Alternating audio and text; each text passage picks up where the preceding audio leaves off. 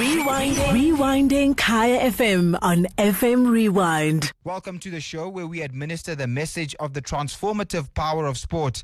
How sport can change your life. And certainly we saw it this weekend. Tiger Woods, he does it. He wins his first major since 2008, describing it as unreal. You heard him speaking there, speaking about the fact that his kids have seen him win a major for the first time because his first major victory in 11 years his 15th major title, his first victory at the Masters since 2005. And who would have thought it possible as they got onto the back nine at Augusta yesterday? Francesco Molinari looking to be in the lead, but Tiger, he pounced there when uh, Molinari folded with those two double bogeys on 12 and 15. He pounced in the Tiger fashion that we know. And by the time they got to the 17th, he was two up after birding the 15th and the 16th. After all that he's been through, the back problems, the personal life, the surgeries, to see him win, I think uh, was uh, a wonderful, wonderful, wonderful moment for everyone. But first up, on the Tiger Woods story, a man who was at Augusta National to witness it all. OG Molefe, he's there with uh, Supersport. Uh, firstly, congratulations on the new job, OG. Uh, what does it feel like? Oh, to be at the Masters and watch Tiger Woods. For someone like you, it must have been great because I saw a wonderful tweet that you did as you were going to cover the final round there, saying that in 1997, I stayed up all night with my uncle who taught me how to play golf and we watched Tiger win the Masters. A week ago, my beloved uncle passed away and it feels like he's smiling down on me from heaven as I prepare to cover the final round with Tiger in contention. Well, Tiger not only was in contention, he went on to win it. How does it feel, my man? Yeah, Mr. Woody, man, I'm still trying to find like the right word to to sort of explain the entire thing that that transpired yesterday. For me, it was out of this world. Like I can't even put it into words. I mean, I stayed up late all night. I think I've only slept about two hours, just trying to take it all in and and think about everything that's happened. Like like you know that Pete explained. Uh, my uncle taught me how to play golf, and, and and the first tournament we watched was the Masters. And then I remember in 97, we literally stayed up till about half past one in the morning to watch Tiger win, win, you know. And so yesterday, even after everything had, had sort of settled down and people had moved on, I went and stood there on the 18th green and, and thought about my uncle because sadly I had to miss his funeral because of the trip to the Masters. But in my heart, I could also feel like my uncle would have wanted me to come and be here to witness this historic moment. Mm. And what was it like to witness this historic moment, uh, OG? Because we saw the legions of fans, but I guess we, we haven't been able to quite understand how loved this man has been in golf. What was it like as the throngs um, of Tiger Woods supporters lined that fairway, especially going to the 17th? Can you describe it for us? I must say, like, as, like I said, I've been watching the Masters since '94, um, and to be honest, television doesn't do it justice. Um, it, it literally seems like millions of people when you see them all walking those fairways.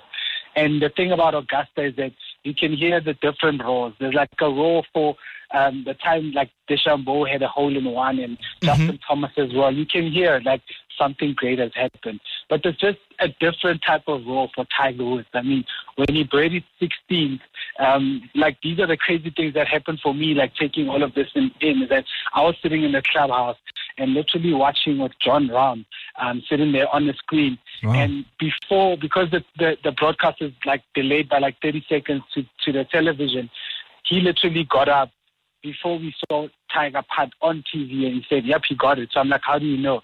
He says, Didn't you just hear that? So it's like that Tiger roar, you literally can hear it for close on two and a half kilometers from where it actually happened. And he knew before even seeing the putt on TV that Tiger had made the putt.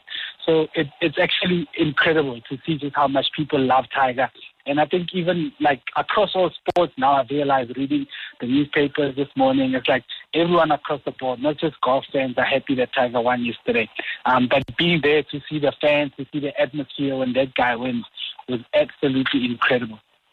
OG Molefe, as we say goodbye to you, just uh, giving us uh, the skinny on what's happening at Augusta following Tiger Woods' victory, correctly describing that uh, in the US, the man is a loved sportsman. He's a loved sportsman around the world. So clearly, all the papers that you'll be reading on your flight as you return to South Africa, in the little corner shops as you get uh, drink your coffee, will be about Tiger Woods.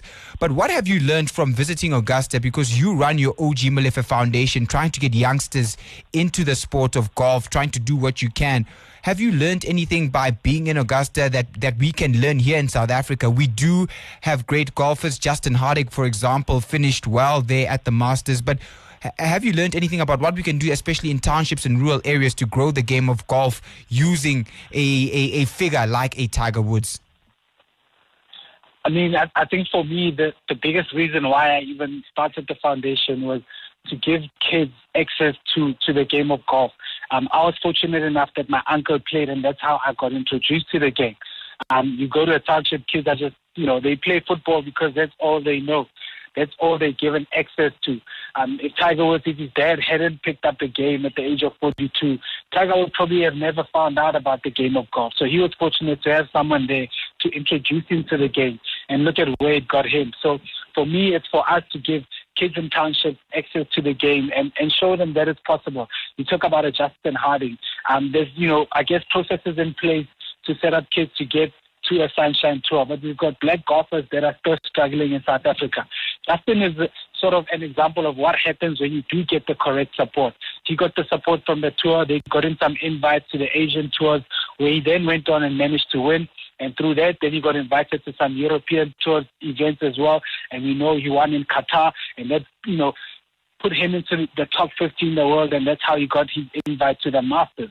And he gets there and he plays well, finishes top 12, and he's guaranteed a spot in next year's tournament. But if he was not given that initial opportunity, none yeah. of this would be possible. And for me, that's what I want to do: give these kids a chance to be able to dream about something outside of just football. I mean, just yesterday, if you think about it in a literal sense, in four days of work, Tiger Woods made 30 million rand. If I can give a black child that opportunity, that same opportunity, he can go on to change a lot more lives than just his. And, and for me, that's what the dream is about. Ah, beautifully said. OG Molefe, thank you so much for talking to us. He's at Augusta National, uh, covering the Masters for Supersport. And well done to Supersport for recruiting this man. I think it's long overdue. And we look forward to plenty more golf stories, especially on golf development from you on Supersport. Uh, enjoy your trip. And uh, you probably got lots of Tiger memorabilia. We'll catch up with you back uh, here in, in Joburg. Thank you, Musiburi, and uh, congratulations to Kaya for the award. Yeah, thanks, oh, OG Molefe. Doing the damn thing and living his best life. I love it. And doing something for our future. The young Afropolitans that are coming up. Rewinding. Rewinding Kaya FM on FM Rewind. Visit kayafm.co.za for more.